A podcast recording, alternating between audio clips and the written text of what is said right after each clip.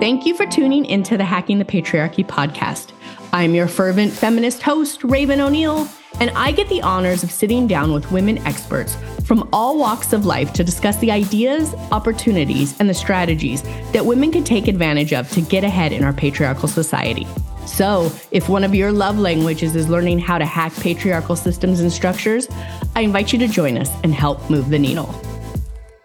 I'm excited to welcome today's guest, Gwenevere Crary. Gwenevere eats, sleeps, and breathes people operations. From her time as global people ops executive for a B2B and a B2B2C SaaS startup companies to her current role as a full time fractional people operations consultant, she has two decades of experience in HR for tech and startup companies. Awarded the National Human Resources Association Executive of the Year in 2021, Gwenevere is relentlessly positive and refreshingly innovative while providing transformative and innovative people operations support, guidance, and advice to help founders and CEOs scale their businesses from a people perspective. Let's all pull our virtual hands together and offer Gwenevere the warmest of welcomes. Welcome, Gwenevere. Thank you, Raven, for having me. Excited to be on the show. I'm excited to have you. We're going to dive into the big B word. We're going to be talking about boundaries today, boundaries in our career, one of our favorite topics. I myself don't have very good boundaries. So, this will be a very good learning segment for myself. So, let's dive in. I would love to know, as an HR professional, what would you consider good boundaries in a career sense? Actually, I think it really is dependent on the human being that we're talking about, right? I don't have kids, so my boundaries are going to be completely different than a parent. I think it really comes down to what is the right boundary for you and what you're trying to accomplish in life and what you get out of life.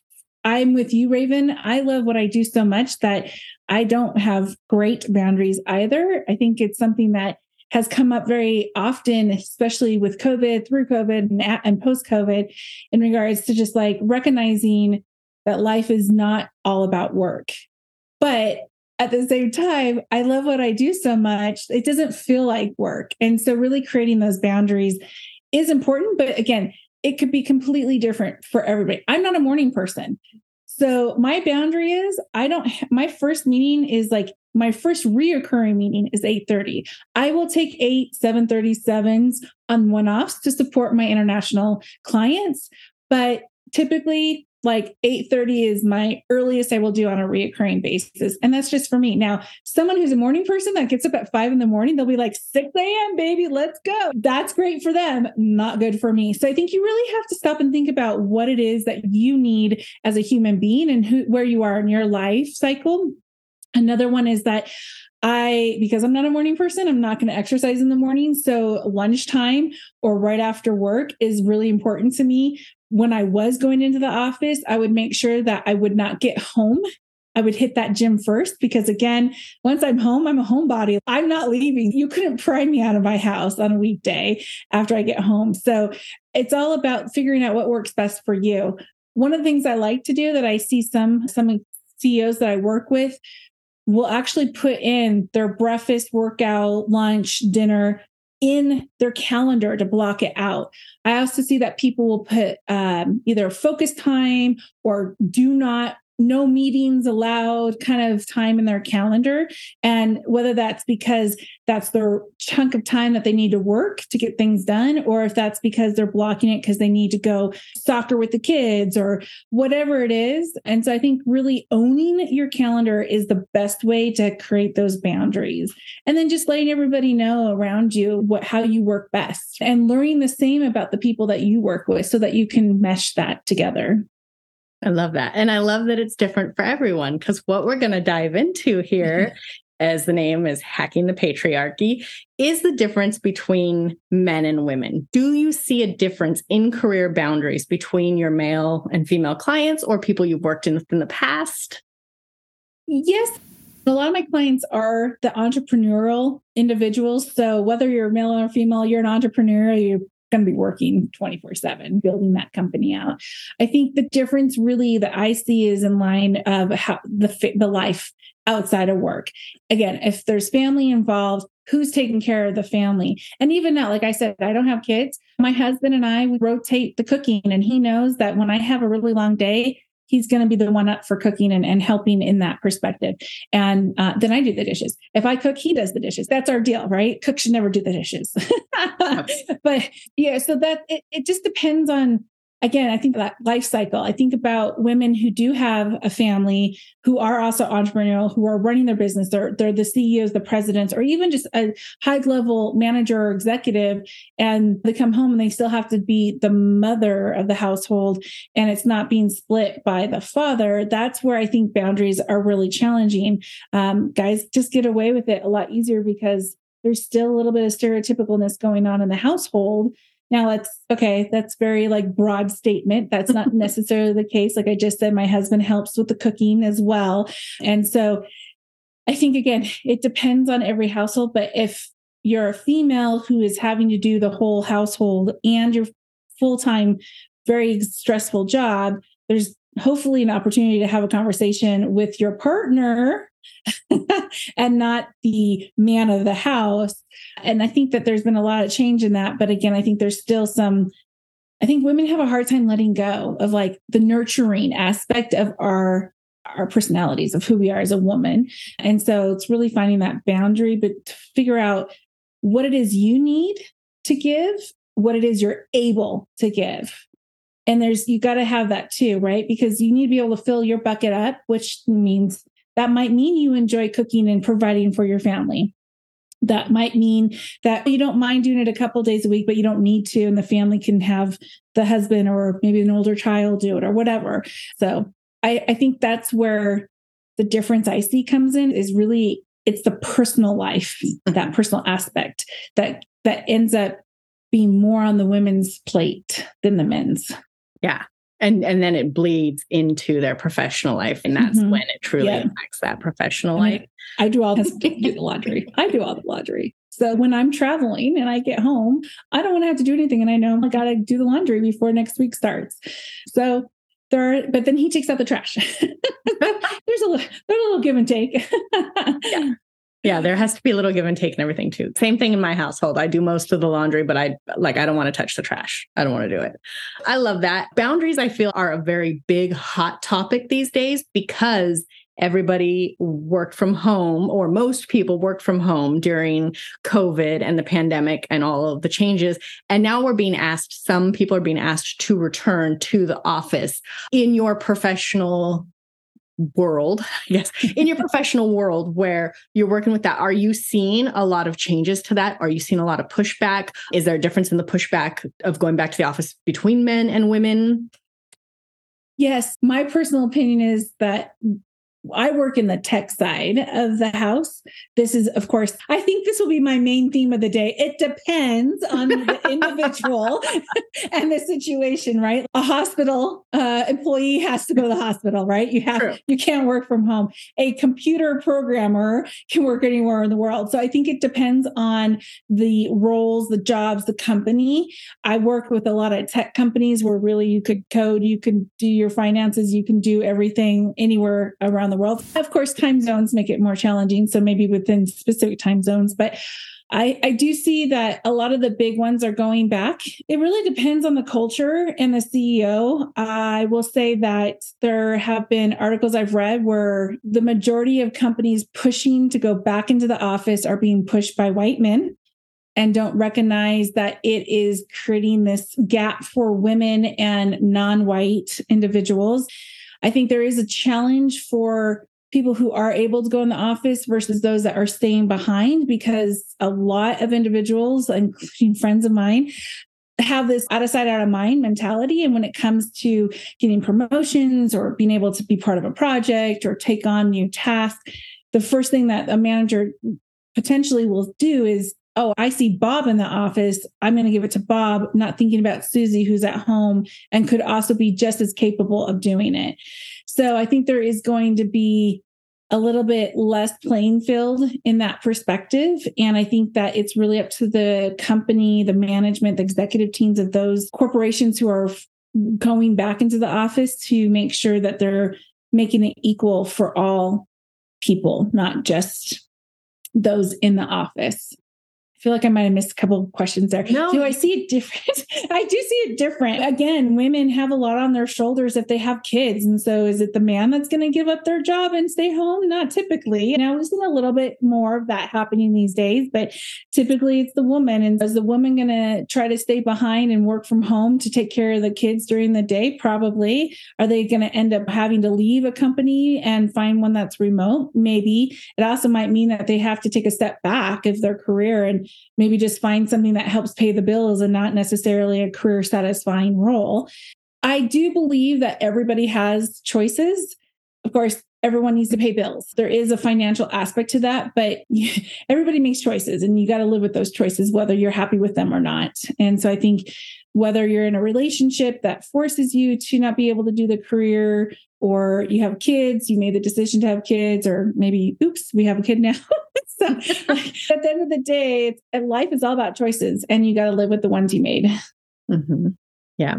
You brought up so many great points, but I, it's funny because you mentioned the whole in office, seeing that person, seeing that person work and being in front of them all the time might change the viewpoint of future promotions and whatnot. And it actually made me think of a lot of stuff I'm also seeing where I will say when I was younger, and I feel like pre pandemic too, and maybe that's just me, but there was this whole work is life right? A generations, because I do feel like what is the youngest generation now? Millennial, Gen Z. Gen Z. Gen Z is very much no, these are my hours of work. This is what I'm willing to do. I'm not taking it home with me. And I feel mm-hmm. like the pandemic also definitely made me feel that way. Okay, these are the boundaries. This is the boundary. I'm not going to take it on the weekends unless I have to. As an entrepreneur, you have to sometimes. but I feel like generations and the pandemic really it it set a precedence to change that boundary have you seen a ton of that too this is i'll work nine to five i'm done unless it's emergency don't call a little bit, but not really, because again, I'm in the startup space. I work in the startup space. There's not an opportunity for that. If you want the company to be like a startup, 90 plus percent of startups fail. If you want it to be successful, you're going to work beyond the nine to five. And you're going to need to find people that are willing to do the same in order to make the company successful. I personally have some concerns about, I appreciate that perspective and the boundaries of which you're not just your work. I know that when I shift gears two, three years ago, I was like, oh my gosh, who am I without this job? And then finding who I am as a human being. So I appreciate that perspective. But I also, at the same time, have a little bit of fear of where our world will be in 30, 40 years. Because when I think about who I am today and the grit and the toughness I have to get through challenging times, didn't come because I only worked my eight to five or nine to five and I didn't work hard and extra beyond that, right? So I do wonder what the grit will look like with the generation in 30 to 40 years from now. And you think back on just how the US was made. Is it right? No, of course not. People weren't paid. They were paid very minimum. They were treated horribly. But at the end of the day, there's a lot of reasons why America is is or was how whatever you want to say today great was a, a very number one nation and it was because of the grittiness and the hard work of people who didn't just go, oh, it's five o'clock. I'm going to bow out now and, and go surfing for the day or whatever. I do believe there are boundaries, but I do believe there should be perspective of the fact that you're not going to always be able to do that every single day of your life and be able to be a president of a company by age 40. Yeah. So taking in all that we've covered from the male, female, man, woman perspective, entrepreneurship perspective, startup perspective, age perspective, all the different things that are playing into how we set up boundaries, how we hold our boundaries, all of that. Do you have any advice for women that are actually, let's start out, let's split it up, let's have a little fun. Okay. For those starting their career out. I think the one thing I wish that I could have taught myself to do better, and I'm still working on this, is not apologizing. I think that's the biggest thing I see between women and men is what we apologize for everything. I bought my husband in the car or walking or whatever, and I'll apologize but he does it to me. He doesn't even recognize that he did it to me. And it's like, why am I apologizing? Like it was just the same thing happens in business. So that's one. And then two, I think just maybe this might be more for mid to senior career experience is the thing I see the difference between men and women is that when men look at a job, and again, this is stereotypical, stereotyping what we do here. okay. my my HR disclaimer right there, but is that they'll look at a job description and go, Yeah, I can do that. A woman looks at the job and goes, I haven't done that yet. I can't apply for it. Yep. There's that there's a statistic, right? Men will look at it and they actually can do three things and they'll apply. Let's just say it this way men know how to bullshit better than women, and they're more comfortable in their skin to do that. They're more comfortable to just play it by ear, fake it till you make it. And I'm not saying that's what all men do, but I feel like from my experience, that's why men get ahead a little bit more than women because we tend to go exactly what you said. If there's 20 things on that, uh, must have experience list, men will be like, Oh, I have three of those. I'll apply for the job and get it. Women will be like, I have 17 of those, but I don't have those other three. Maybe I'll apply. I probably won't get it. I'm not going to apply at all. And so, really, I think it's also like for me personally in my career, I've really learned how to, I, I'm not good at selling myself. like my experience and what I do, I downplay that all the time. And it's through other mentorships within my life that have really helped rephrase or put it in a different light. Like they'll say something about me and I'll be like, what are you talking about? And I'll be like, oh, you, that's how you see me. So I think my, my biggest advice would be talk to some people that know you and ask them, hey, if you were to have to introduce me in a professional way, how would you do that? And hear from them how they see you because how they see you is such an eye opening compared to how you see yourself in your head. And it might actually help you get past those barriers that you have in your head to get farther along in your career. We are going to have a podcast later on coaching and mentoring, but we're going to dive into that. And I agree. Mm-hmm. If you hire a career coach, I'm sure all of them don't do this, but I had one back in the day. And I remember she asked me to go ask five of my friends to create adjectives to describe me or whatever it was. And it's like your essence and it brings out like who you are. And it's shocking because you're like, I definitely didn't see myself that way. So I'm sure we'll be diving into that later. But that is a great suggestion in how to build that confidence. So we've dove into the things you can do to build your confidence and to like self work and self things that we can do to make us equal. Equal. Thank you for finishing that for me. but what about everyone else? What are things like I could do and you could do? And let's say your husband and my husband, let's bring the men into it too. What are yeah. things that men and women could do to better support um, the quality of it all in career. Yeah, uplift and mentorship are two of the things that come to my mind really quickly. I think that, like, when I look back on my career, I had so many individuals who were constantly pulling me up, pushing me forward, encouraging me, giving me the support I needed, being mentors and guides in my career uh, professionally, as well as my career just personally, of like what I can and cannot accomplish or where I'm stuck in my head. I think like it's really hard in my opinion to find a really good mentor who's willing to give you that time and really uh, also be in the space with you i was very fortunate that one of my best friends she's about five years ahead of me in experience in the same industry and so she's like her and I play devil's advocate all the time. And I will be like, this is where I'm stuck. And then she'll play devil's advocate. She's helped me like decide whether or not to take a job. And again, just taking me outside of who I am, being my mirror, playing devil's advocate, coaching me on, yeah, you can do this, push yourself. This is a great opportunity. And so I think if you can find that person or a couple people like that in your life, that's where, and then lean on them, um, massively lean on them. And obviously don't use them and abuse them, give back to them too. But I find that like now I also want to do the same thing. And so I think most people who are successful have had that mentorship somehow, whether they paid for it or they were lucky enough to have a friendship or a family member be that person for them.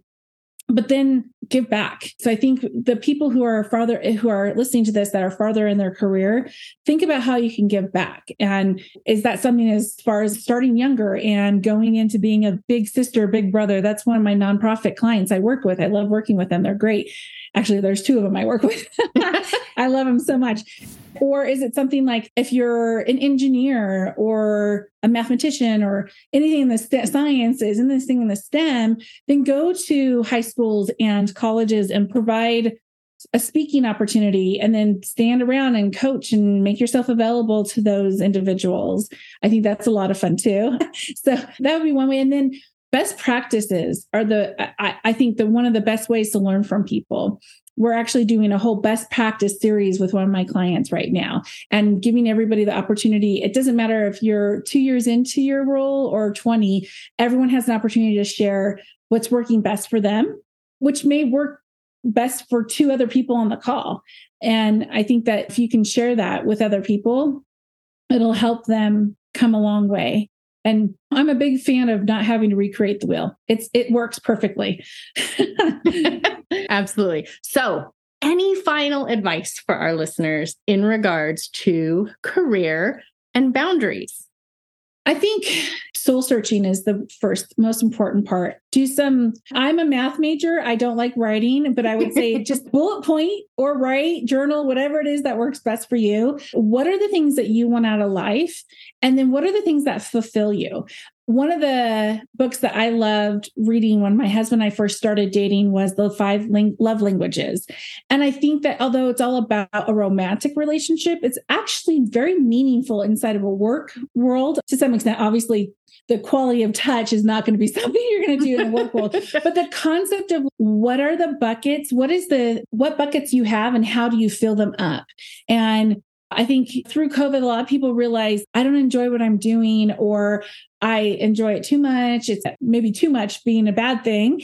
And so it's really all about that balance of like, how do you fill this bucket up? But then you need to go and fill that bucket up. And I would say a really great exercise is writing all the things that you love to do professionally and personally, all the obligations that you have, and then really talk, thinking through is it, do I have, you only have so much time in a day we can nobody can make more time right? It is a finite amount. You have 24 hours in a day. You need to sleep eight. Some people can do six. I prefer nine. Again i love my sleep but not a morning person. Thinking through what is it that you need? You need eight hours of sleep. You need one hour for exercise. You need an hour 15 minutes an hour for showers. All the things that you have to do as a human being.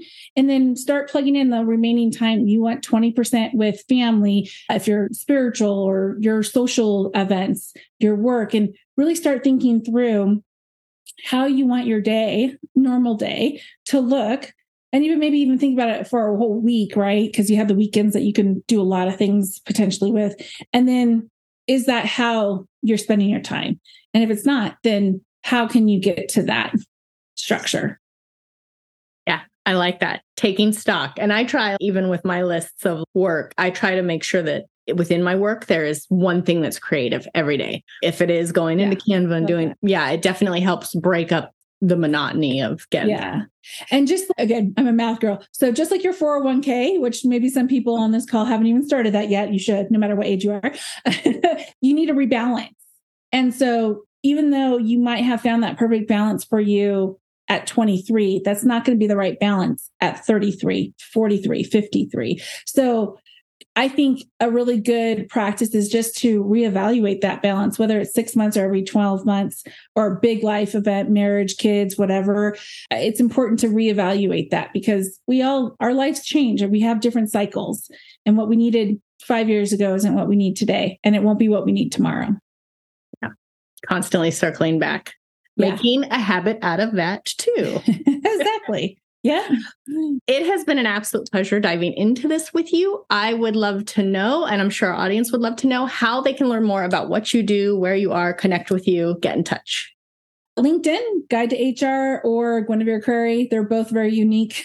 so easy to find us on LinkedIn that way. I'm very open to connecting. Or my first name at guide to HR.com is my email address. Feel free to reach out to me directly there.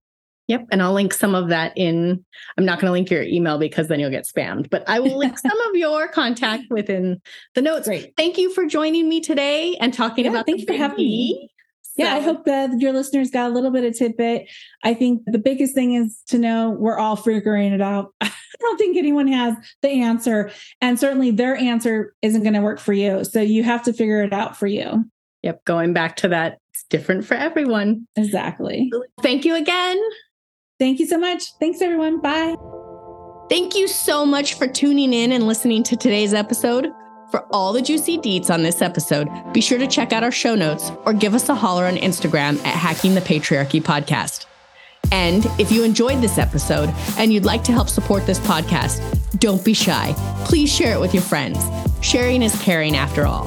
Lastly, if you'd like to lend your personal support, please take a moment to tell the world about it with a review on your favorite streaming platform. We'd be forever grateful.